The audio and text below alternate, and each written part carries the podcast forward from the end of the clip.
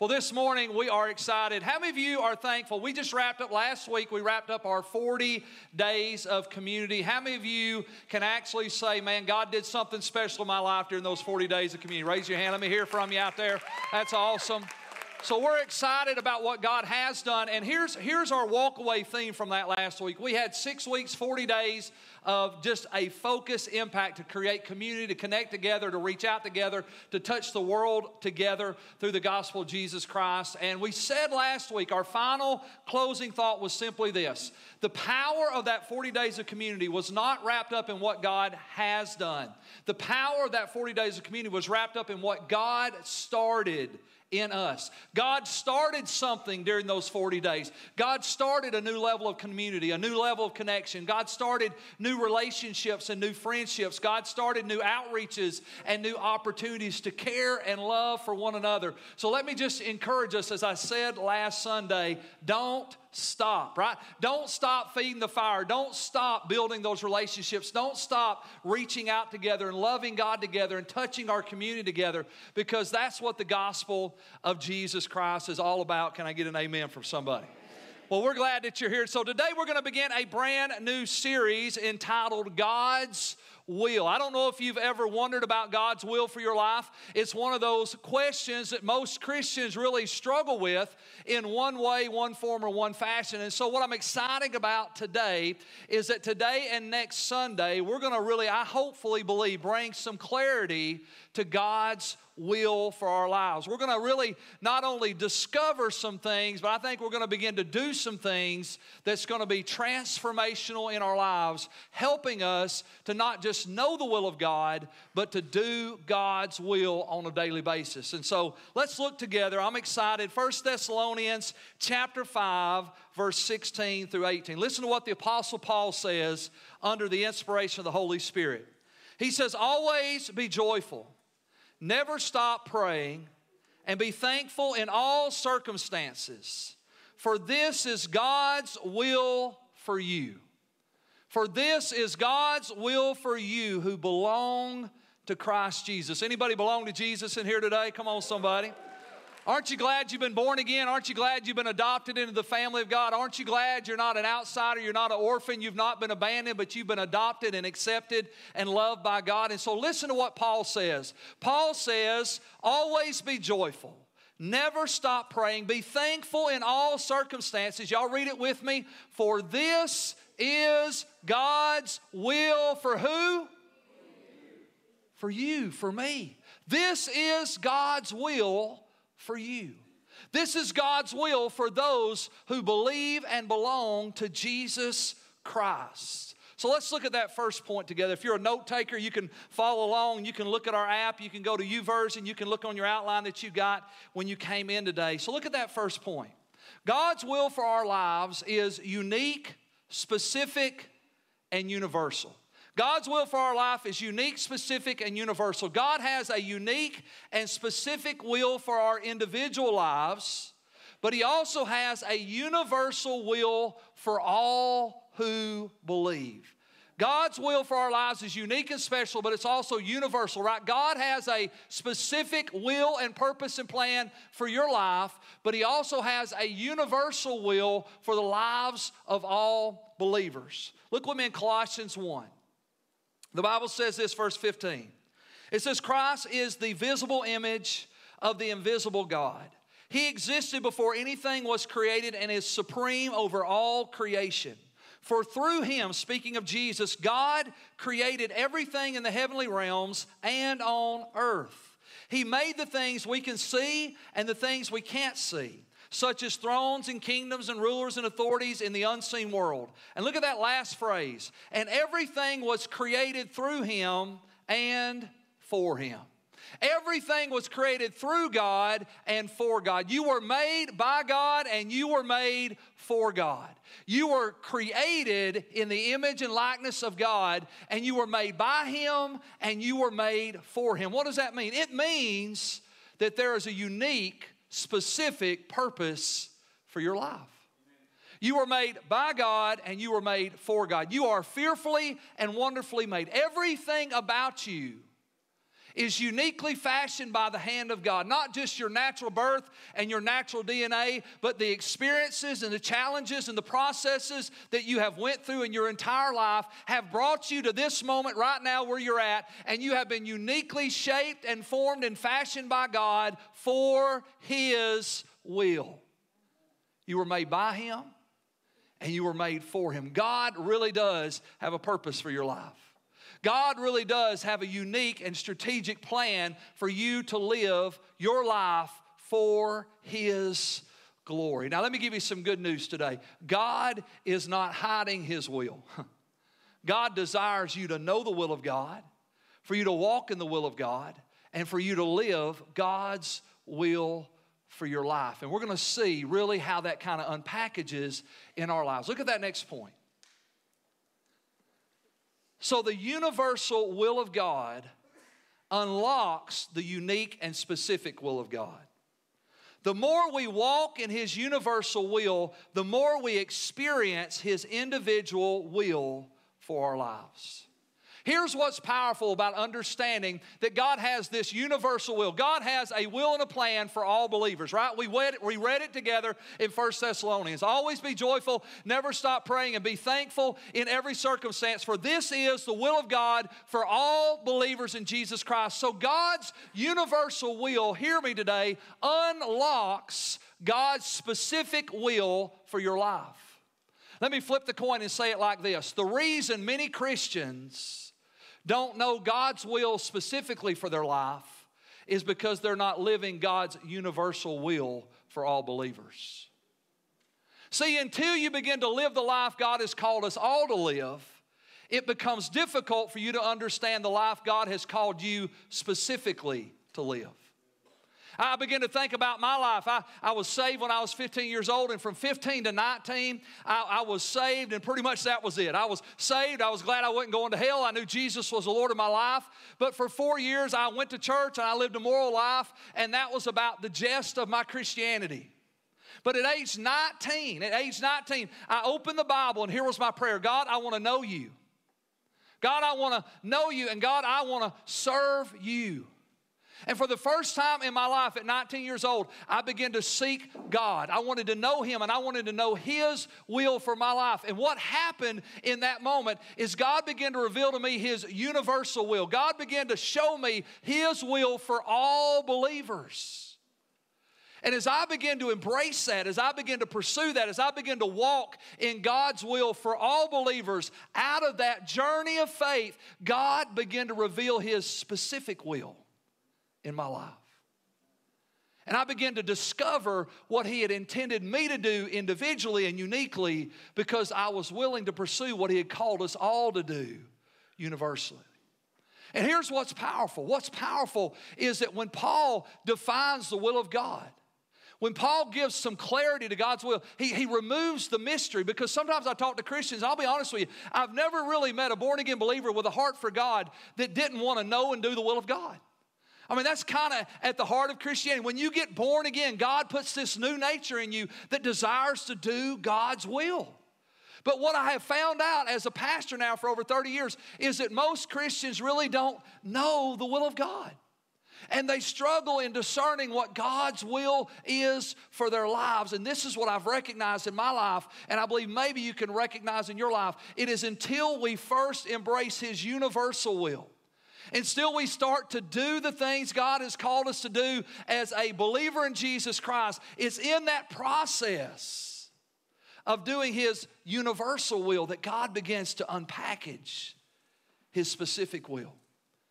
Because what I've found out, most people don't discover their calling and then begin to serve God. Most people begin to serve God, and while they're serving God and loving God and loving people and ministering to people and being the hands and feet of Jesus and just saying, Hey, God, put me wherever you want to put me, I'll do whatever you want me to do. I need to clean the toilets, I need to take out the garbage, I need to work with the kids, I need to sing on the praise team, I need to stack the chairs. Lord, I'll just do whatever you want me to do. That's where most people find their calling. That's where most people find the unique, specific will of God. They're not just sitting on the outside waiting for God's will to become clear. They jump into the universal will of God, and as they begin to do what God has called all believers to do, they begin to discover the specific thing that God wants them to do.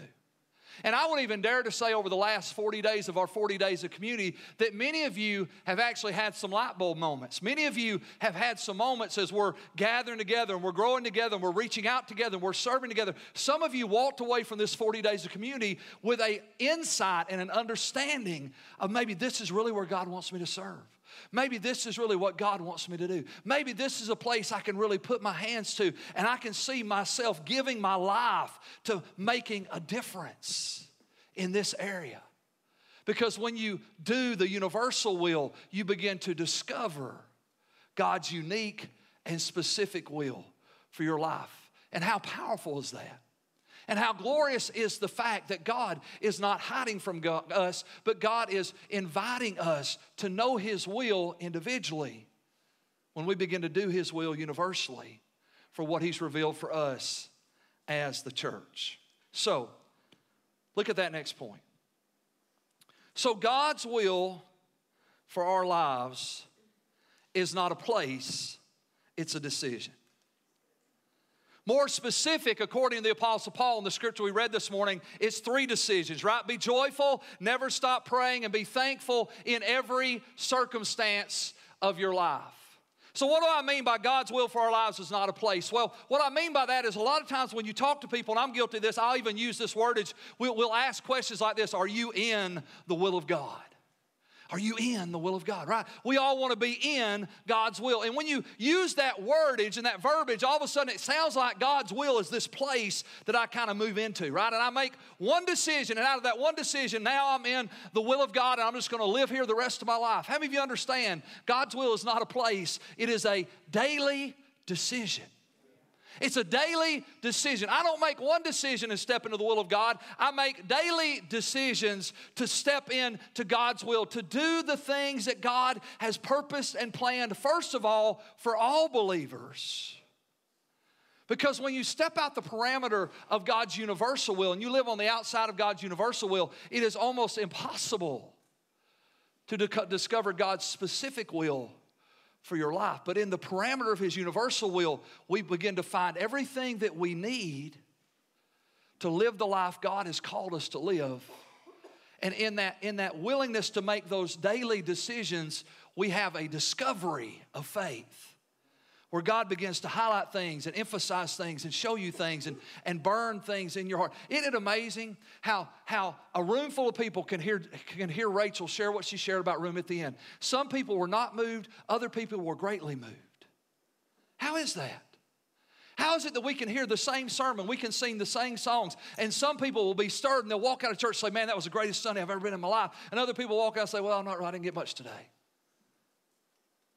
Man, because we're all unique and we're different. And God speaks uniquely and specifically, and, and all of a sudden we recognize as the more I live in that universal will, the more God reveals that specific will, and things begin to burn in me, and things begin to speak to me, and things begin to ignite my heart and my passion, and I'm no longer content just to show up and go to church. Now I've got to be the church. Come on, somebody. Because I want to do the will of God. So God's will is not a place, God's will is a decision. Three specific ones. So let's look at that first one today. We're going to dive into that first element of what Paul defines as the will of God for all believers. Look at that next point. So, God's will for our lives is joy. God's will for our lives is joy. God's will is that we choose joy on a daily basis. Literally, we rejoice by choice. God's will for your life, God's will for my life is joy. Always be joyful. Look at that scripture again, 1 Thessalonians 5 16 and 18. Always be joyful, for this is God's will for you. This is God's will for you who belong to Christ Jesus. Always be joyful. God's will for your life and my life is joy. Now, let me just pause for a second, and I want to say this and I want to clarify it really clearly this way. I hope you hear me. This does not mean we don't grieve. This does not mean that we don't have to work through grief. It does not mean that we don't have moments of sorrow and moments of pain. It does not mean those things. Understand this. If you're dealing with loss or you're dealing with grief or you buried a loved one, you've got to feel the grief. You've got to work through the grief. You've got to process through those things. If you've been through a dramatic, a dramatic, uh, a negative experience in your life, hey, it hurts, right? When marriages fall apart, when you lose your job, when you're suffering financial setback, when you can't pay the bills and, and you got a diagnosis from the doctor that's negative and not good, man, there, it's okay to grieve. It's okay to feel the sorrow and feel the pain. We just don't stay there. And what Paul is saying is that the default mode of our life should be joy. The default mode of our life should be joy. Why? Because joy is the will of God for our lives. In Philippians chapter 4, listen to what the Apostle Paul says. He says, Rejoice in the Lord always. And again, I say, rejoice. Now, what you may or may not know is the Apostle Paul did not write these words on a penthouse palace. He wrote these words in prison, shackled and chained. He was bound. He was suffering for the gospel of Jesus Christ. He had no liberties. He had no freedoms other than the liberty and freedom that he had in Christ and the pen and the prayers as he could express the messages of God. And Paul in prison says, Rejoice in the Lord always. And again, I say rejoice. Why? Because Paul knew God's will is joy. And we have to learn how to rejoice by choice. We have to learn how to rejoice by choice. Why? Because greater is He that is in us than He that is in the world. Because no weapon formed against you will prosper, and every tongue that rises against you in judgment you will condemn, because this is the heritage of the servants of the Lord, and their righteousness, God says, comes from me. We rejoice by choice because all things work together for the good of those who love God and are called according to his purpose. We rejoice by choice. All things are not good, but we have a choice. And let me just say to you today joy is a choice just like sorrow is, just like anger is, just like resentment is, just like bitterness is, just like unforgiveness is. Joy is a choice. And the Apostle Paul, under the inspiration of the Holy Spirit, says, Hey, guys, I want you to understand this is the will of God for all believers. Always be joyful, rejoice by choice.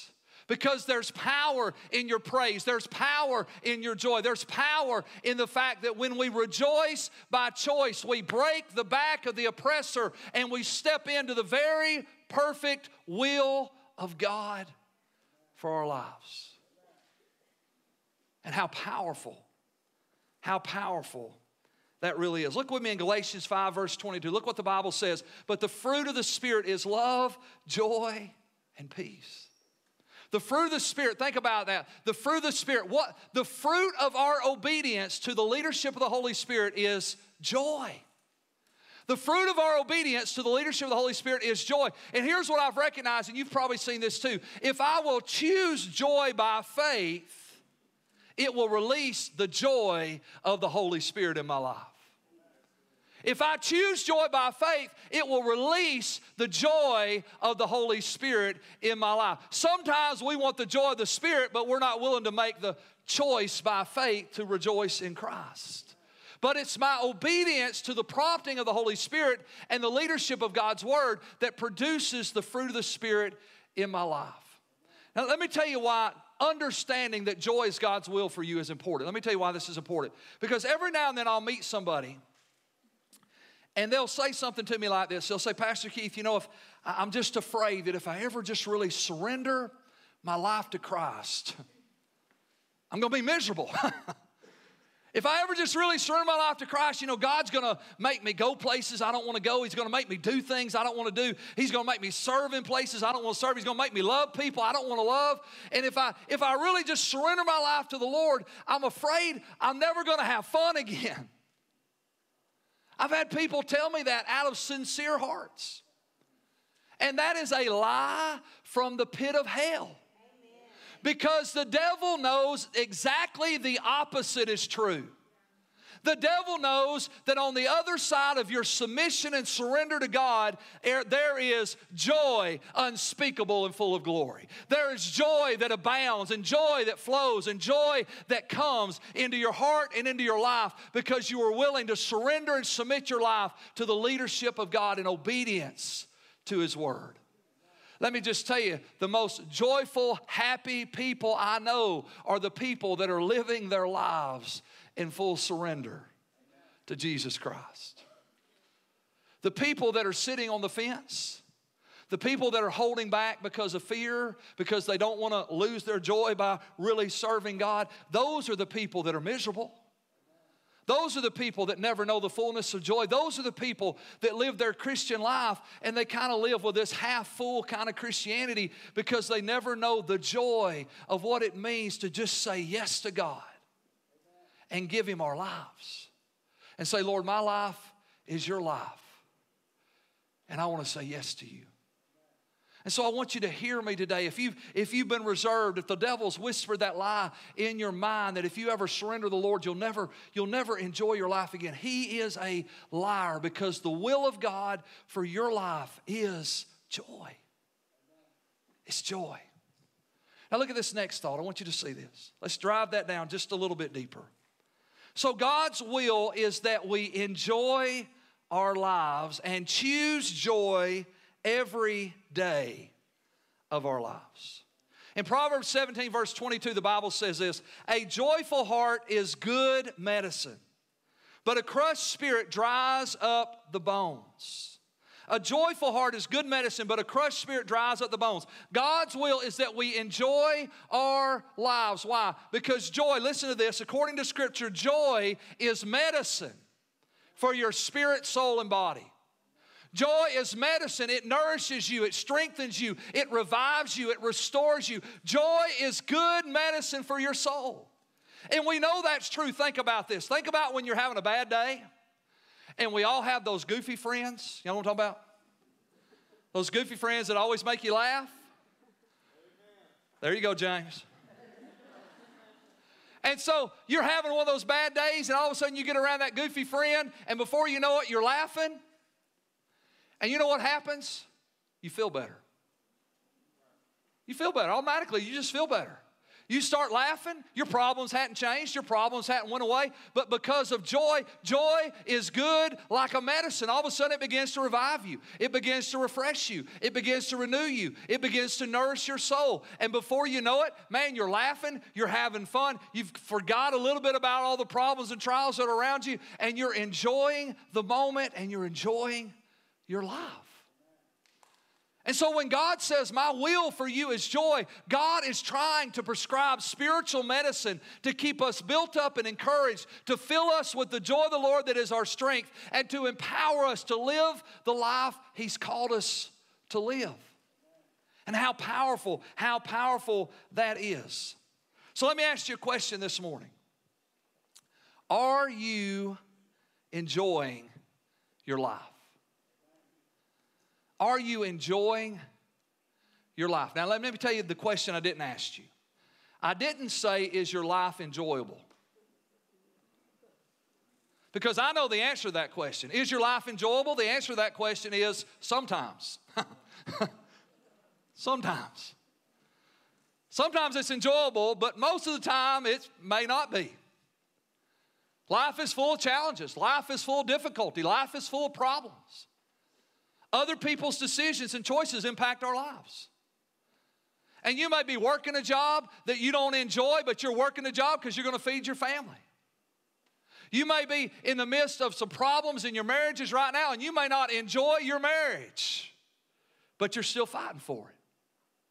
You might be experiencing some financial setback and you're struggling just to pay the bills. And, and now it's Thanksgiving and Christmas is coming and you can see the train coming. And you're like, oh my gosh, what are we going to do? And you're not enjoying your life. And, and you realize that life is not always filled with enjoyable things. But here's the question the question is not, is your life enjoyable?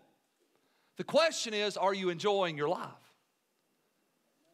Are you enjoying the moment that you're in right now? Are you enjoying the people that's in your life right now? Because this is what I've recognized. When, when it seems like everything in your world has gone wrong, if you'll pause, if you'll pray, if you'll step back, you'll realize that when everything seemingly has gone wrong, there's still something that's going right. I mean, your whole family may have done lost their minds and went crazy. But if you'll pause and pray and step back, you'll find out there might still be one sane person left standing. Maybe it's the person looking at you in the mirror, I'm not sure. But all of a sudden we recognize, we recognize God, God is not saying that everything about your life is enjoyable. God is just saying, My will is that you learn how to enjoy your life even when life isn't enjoyable. Because joy is power, joy is medicine, joy is strength, joy is grace, joy is God's will for your life. In John chapter 16, verse 33, Jesus said this. He said, These things I have spoken to you that you may, that in me you may have peace. In this world you will have tribulation, but be of good cheer. That sounds like joy. But be of good cheer, for I have overcome the world. In this world you will have tribulation. How many know that's not the Bible verse we put on the refrigerator? Nobody's got that verse tattooed on the front of their, their dash in their car. In this world, you're going to have tribulation. But we all know it's true. In the world, you will have tribulation. But be of good cheer. Rejoice anyway. Why? Because I have overcome the world. And if you're in Christ, then you're seated with Him in heavenly places. And if you're in Christ, you have the mind of Christ. And if you're in Christ, you have the favor of God. And if you're in Christ, you have the anointing of the Holy Spirit. And greater is He that is in you than He that is in the world. And all of a sudden, God speaks to us and He says, This is my will. Always be joyful, for this is my will for your life. And I'm gonna tell you, I'm just gonna tell you from experience, and you guys know this, right? If you're gonna enjoy your life, even when life isn't enjoyable, you're gonna have to be intentional. You're gonna have to be prayerful. And you're gonna have to walk in faith. But all of those things are doable things because the greater one lives in us. Amen? Not by might nor by power, but by my spirit, says the Lord. We sung about that this morning. Not by our might, not by our power. This is not our willpower. This is God's spiritual, supernatural power working in our lives. Us surrendering our will to His will to choose joy. And what a wonderful thing it is.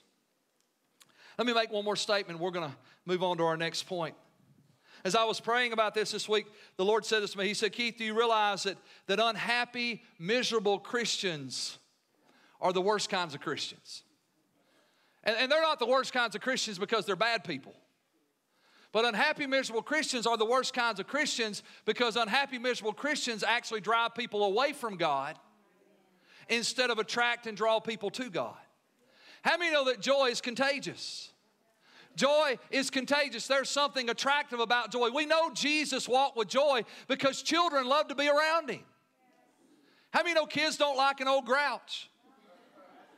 Right? You're grumbling, griping, misery all the time. Kids are running from you, they're not flocking to you. But you know what they love? They love joy. There's something attractive about joy. There's something compelling about joy. And let me tell you what happens when you walk in joy, when you enjoy your life, even when your life is not enjoyable. That joy becomes an open door of evangelism.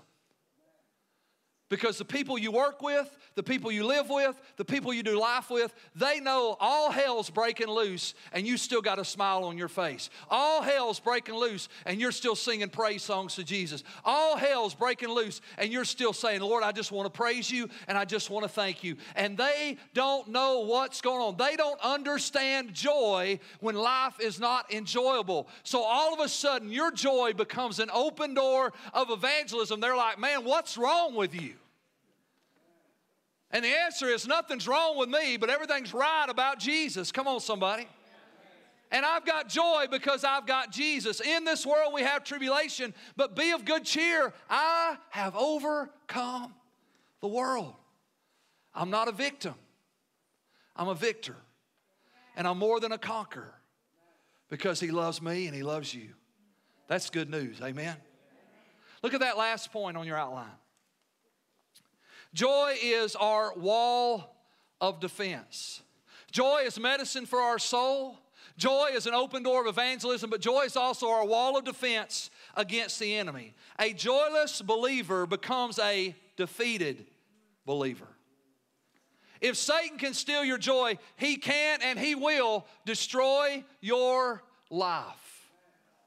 In Nehemiah chapter 8, verse 10, many of us know this verse. Nehemiah says, Go your way, eat the fat, drink the sweet, and send portions to those for whom nothing is prepared, for this day is holy to the Lord. You know what I love about that little statement right there? This day is holy to the Lord. He says, Look what he says eat the fat, sounds like Thanksgiving. Drink the sweet, sounds like Thanksgiving. Share your portions with those that don't have any, sounds like Thanksgiving. And then is what he says, because this day is holy to the Lord. I'm glad that holy days aren't just days of prayer and fasting. I'm glad that holy days are also days of feasting and joy.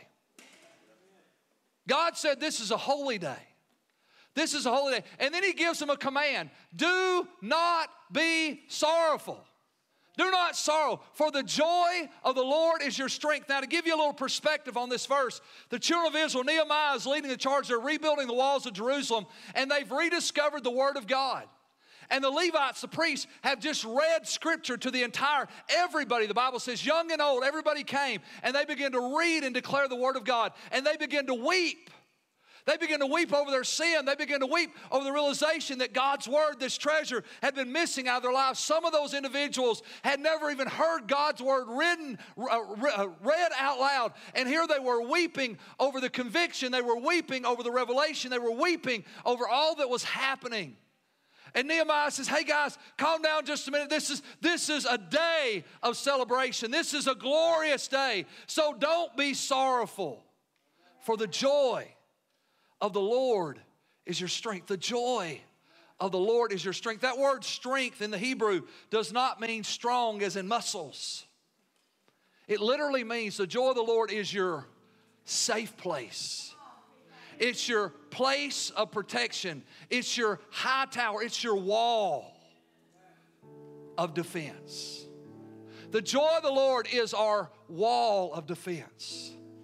And when we choose joy, you know what we do? We build this wall of defense. We raise up this wall that protects us against anxiety and depression and despair and discouragement and fear and hopelessness which plagues our world, by the way, if you haven't noticed. We live in a overwhelmed society where people battle daily depression, anxiety, worry, and fear. And God says, here's the solution. My will is joy. Because joy is not only medicine for your soul, joy is not only an open door for evangelism, but joy is a wall of defense it's my shield that I have given you to protect you and keep you from the attacks and the arrows of the enemy that want to tear you down. I've shared this story many times when Kelly was in the midst of her battle with depression. I was at work one day and I was on my way down to Birmingham, and she had called me just before I left, back before cell phones and all that stuff. And she was having a bad day. She was, she was overwhelmed, battling suicidal thoughts. And and she said, I need you to come home. And the Holy Spirit said, Don't go home. And I said, Baby, I can't come home. I prayed with her on the phone. And I got in the truck. My boss had sent me to Birmingham to go pick up some supplies. And I'm driving down the road, and I mean, the devil's beat my brains out. He's telling me every, every, every mile that I'm going, he's just telling me, when you get home, she's going to be dead and it's going to be your fault. She told you she was struggling. She told you she needed help. She told you you needed to come home and you didn't go home. And when she, you go home, you're going to find her. She's going to be dead and it's going to be your fault. And I was about 30 minutes into that, about an hour and a half journey where I was going. And the Lord reminded me of a message I heard John Hagee preach. And John Hagee talked about being at the lowest moment of his life, living in somebody's garage, sleeping on a cot. And he said this. He said, and I was in that moment, the lowest moment of my life. And he said, I remember just getting off, getting off my cot, getting on my knees. And he said, I just lifted my hands. He said, God, I just want to praise you. And the Holy Spirit reminded me of that. So I'm driving down the road and I'm that little pickup truck and I just raised my hand and I said, Lord, I just want to praise you. And the presence of God filled that truck. The presence of God filled that truck that day. And nothing changed, but I knew everything changed. And I began to shout and I began to praise and I began to war in the spirit. I began to bind every scheme and strategy of the enemy. And I declared life over my wife and not death. She will live and not die and declare the glory of God. That's the power of praise. If the devil can steal your joy, he will steal everything from your life. There's a great scripture in Deuteronomy. Let me read it to you. We're going to close with this. Deuteronomy 28 says this If you do not serve the Lord your God with joy and enthusiasm for the abundant benefits you have received, then you will serve your enemies, whom the Lord will send against you. For you will be left hungry, thirsty, naked, and lacking in everything. God told the children of Israel, if you don't serve me with joy, you'll serve your enemies in sorrow. Everybody serves somebody. And we get to decide how are we going to serve? Are we going to serve God with joy? Are we going to serve our enemies in sorrow? Because everybody serves somebody. Joy is our strength. God was trying to tell the children of Israel what Nehemiah said the joy of the Lord is your strength. If you'll serve me in joy, I'll raise a wall of defense. If you'll serve me in joy, I'll give you grace to get through. If you'll serve me in joy, it'll be medicine for your soul. If you'll serve me with joy, you'll find strength for every day. If you'll serve me with joy, I'll fan the fire that's within you. If you'll serve me with joy, I'll carry you through and I'll bring you out on the other side. If you'll serve me with joy, no weapon formed against you will prosper. If you'll serve me with joy. And so today, why don't we just stand to our feet this morning? I'm going to ask our prayer teams this morning from our four corners if they would just to come and stand at the front today.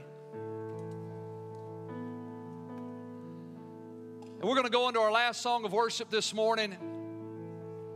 And we want to just open the altar today. And maybe you're in the heat of the battle. And maybe this morning you just want to come and you say, you know what, I, I want to just choose joy today. Maybe your life is not enjoyable right now. You can still enjoy your life.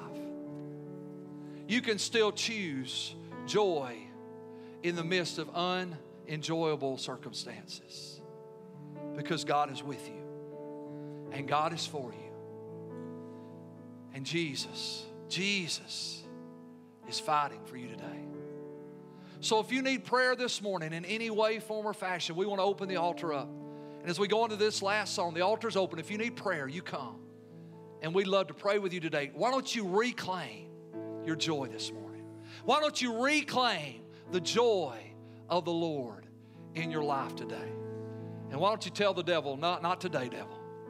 Not today. I'm going to raise the wall of defense and I'm going to choose joy every day. As we worship Him, the altar's open. You come.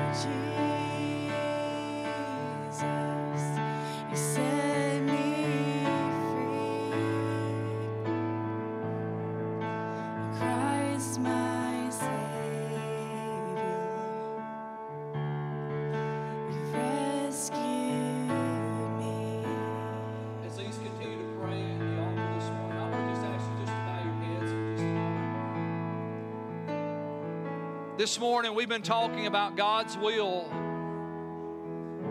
for those who belong to Christ Jesus. And maybe you're here this morning and you realize, you know what, Pastor Keith? I don't belong to Christ. I've never been saved.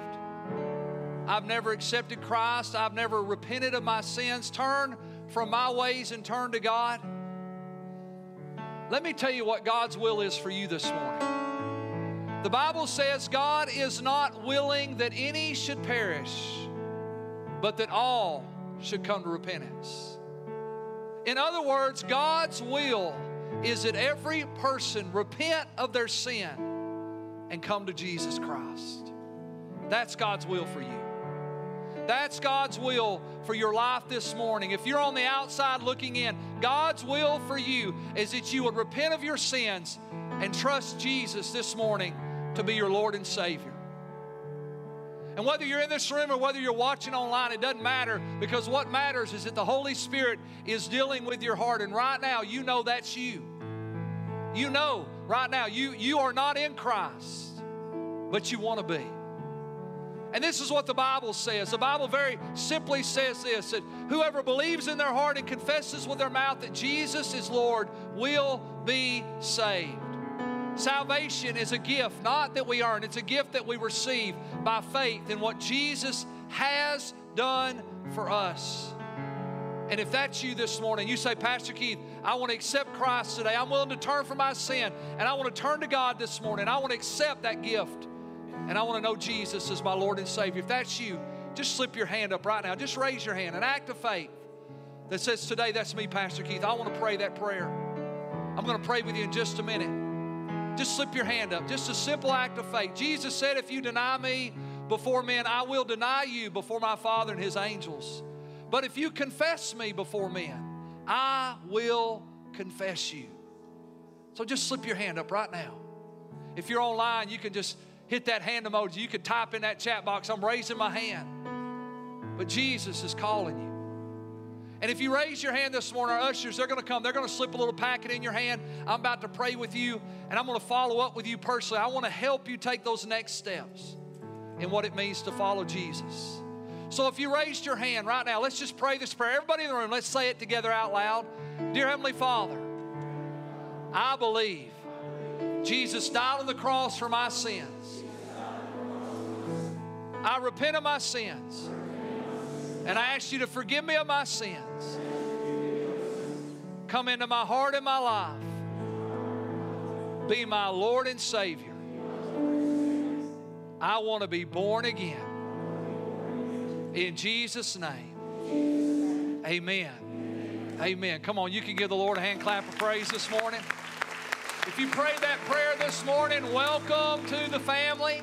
And if you got a packet this morning, if you will, on the front of that packet, there's a little card. If you'd fill that out, give that to one of our ushers this morning. I personally would love to follow up with you. We want to help you take those next steps in following the Lord. If you made that decision online, there's a link there you can click. We'll follow up with you also. We want to help you journey with Jesus. Amen. Well, God bless you today. Remember, Room at the Inn is available out here to the left. Our Thanksgiving Day outreach and Liberty, uh, Ladies of Liberty outreach is to the right. Stop by those booths, get connected, get involved. We love you. Have a great day in the Lord.